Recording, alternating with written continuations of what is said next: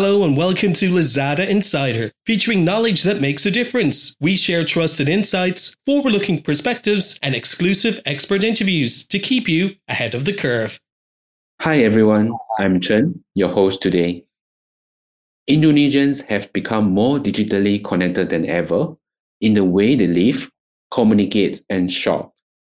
While online commerce has increased a lot in Indonesia last year, However, when it comes to FMCG categories, Kantar studies show that only 11% of consumers have purchased online at least once in a year.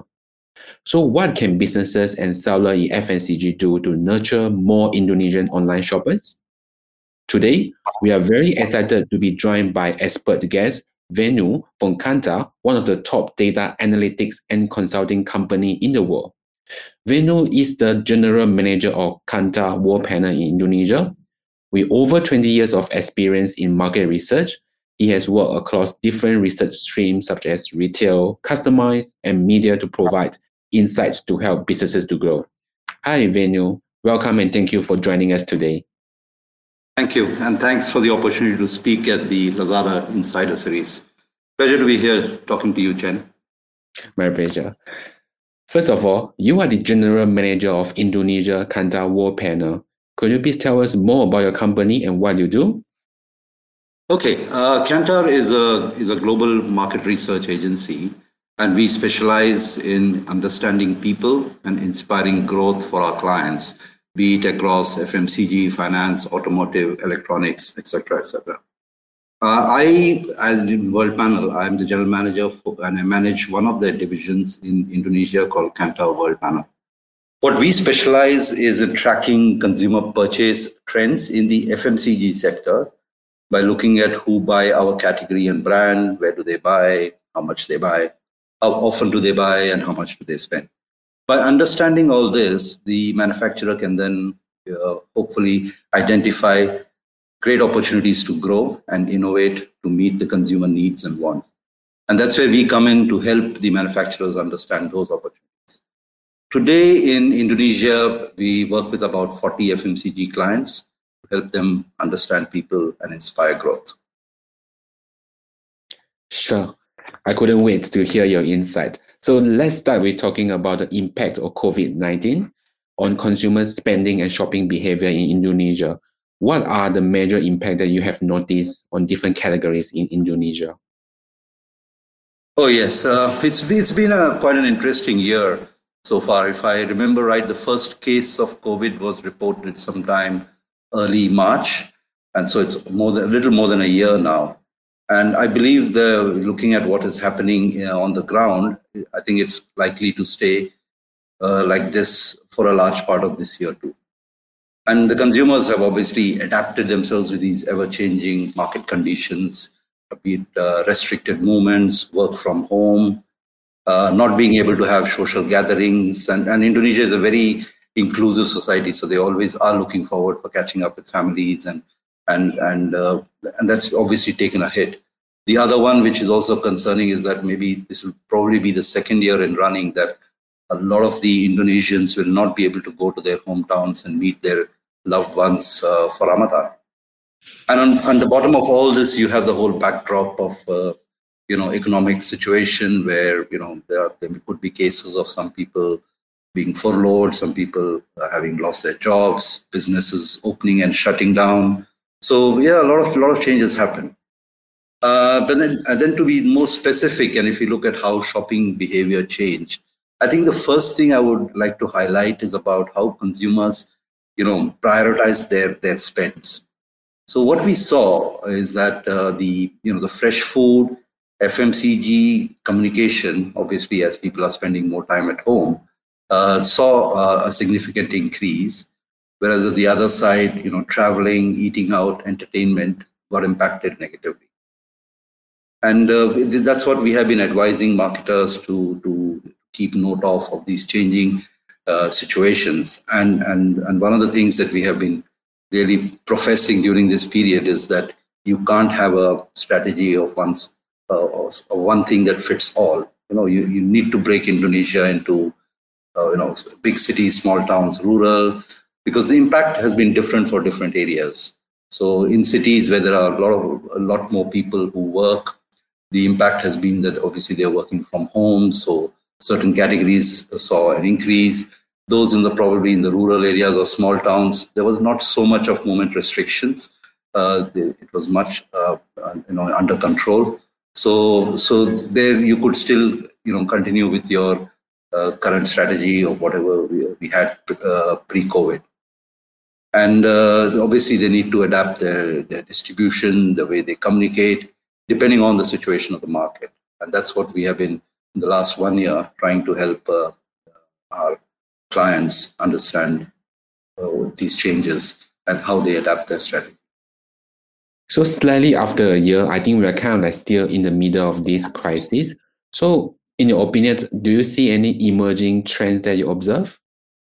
Oh, yes, of course. Uh, in the sense that um, if, I, I, can talk of uh, specifically within the FMCG sector. We, we did see that uh, obviously, as people are spending more time at home, there's obviously much more in home cooking. There's a, so a lot of the, and even say some of the big packs that um, you know you would buy rarely or, or, or certain special occasions that became now part of your regular monthly shopping basket because you want to indulge at home. Uh, people are obviously getting uh, to be you know careful about what they eat, they, uh, and the kind of uh, categories that we saw growing, which are related to health and nutrition, saw a significant growth during this period. Also, the way they they shop. Uh, one of the things that we noticed is that the large format stores took a bit of a, a beating during this period because I guess people are a bit uncomfortable about going there. They, they don't know what kind of social restrictions are, are uh, being applied in the store. Uh, so as a result, the proximity channels like the mom and pop stores and the mini markets, they saw an increased uh, sale. The other thing is also that uh, because of uh, you know some government programs like uh, uh, Social, due to the pandemic, uh, saw an increase. Obviously, gifting went up during this period. But also, the interestingly, during Ramadan, we also saw that the kind of categories that got into a gifting basket was a bit different from uh, than a normal year. We're seeing more of instant noodles and frozen food and those kind of items, which are which consumers probably were not buying as often uh, or as uh, not part as part of their gifting, but it, it, it became now part of their gifting channel. And lastly, to, to come back to the you know the, series, uh, online sales, uh, while it is still at a nascent stage for for FMCG, we did see an increase. So while you're saying yes, only 11% of Indonesian consumers have ever bought online, but that number a year ago was probably at about 8%. So you, you do see a good 40% increase in the number of buyers who came in and bought something into online and also the even even the products that they used to buy. So while in the past it was predominantly you know personal care and and baby categories now we started seeing also people have uh, you know to buy uh, food and beverages which was not there as part of the basket in, in the past. So there is there is a lot of emerging trends as as uh, as you can see. Okay, that's very interesting. And I want to deep dive a bit more into the 11% you mentioned just now, the online commerce.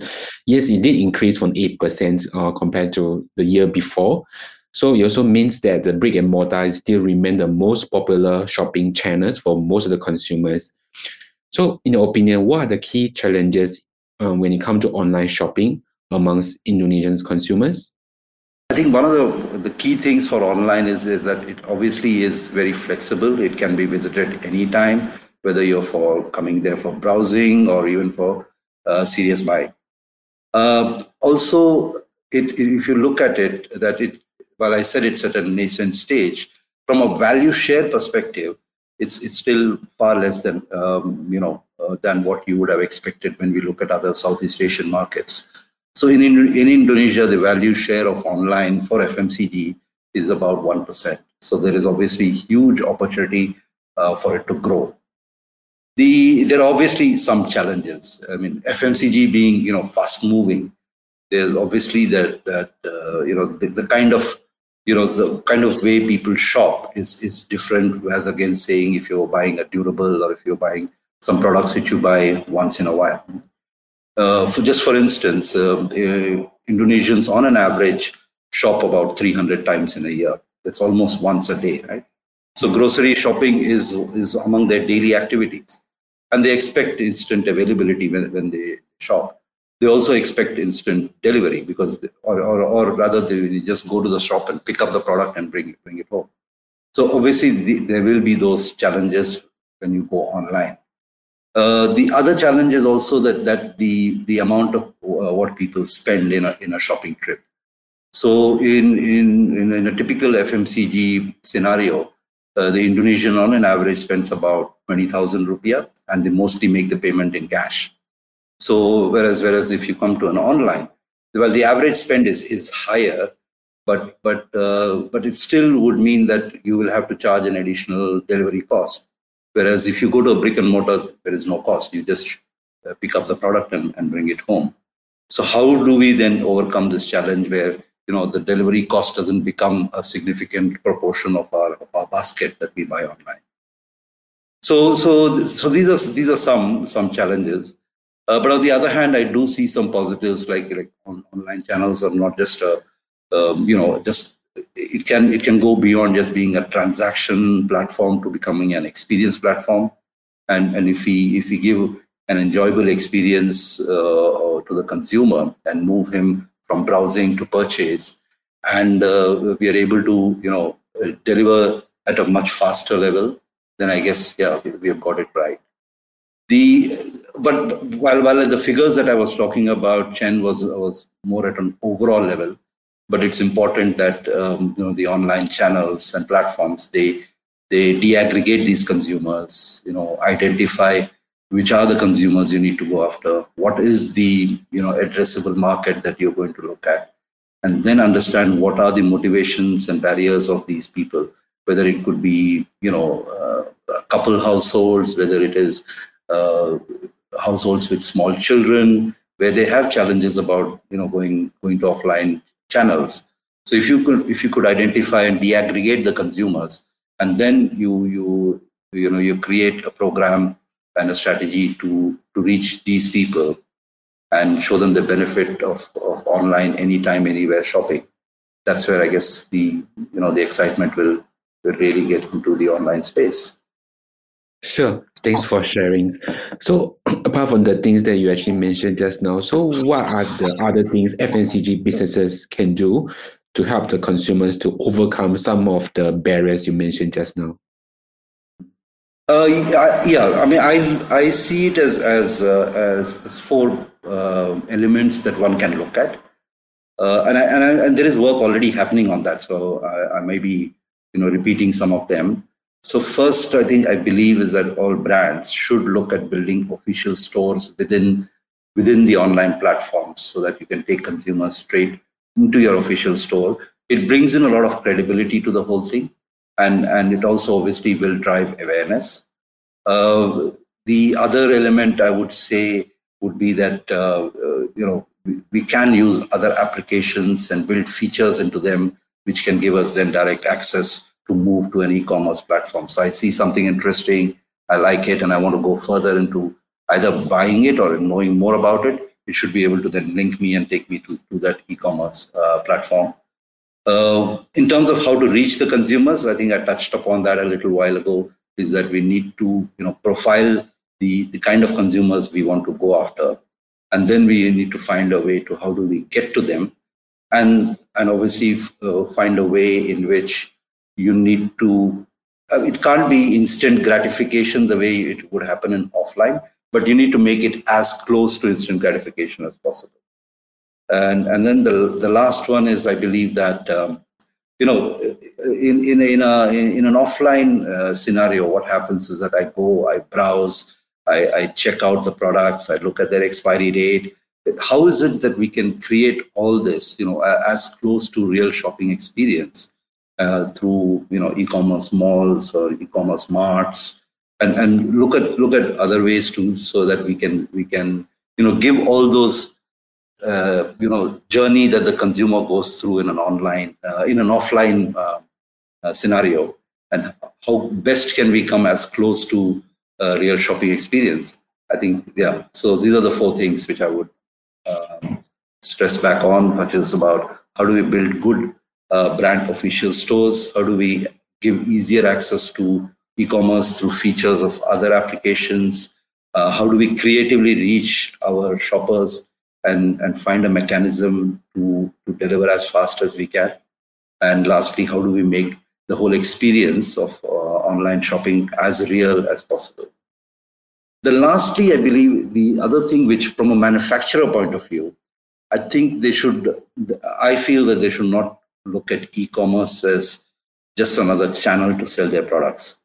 You should look at it in a more holistic way. It's a channel where you build awareness, where you create consideration, offer an experience which will then you know uh, get you get our existing and potential buyers to buy our products.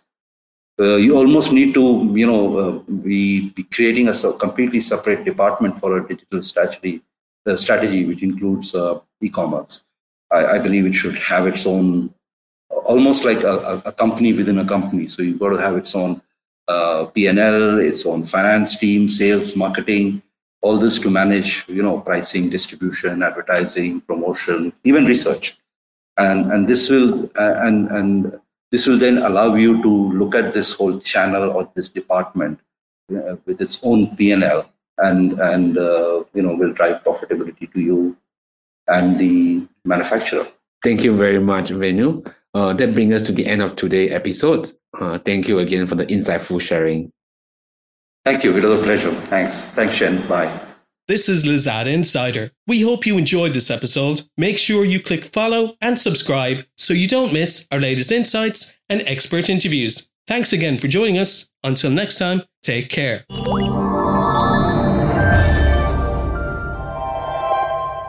Lazada.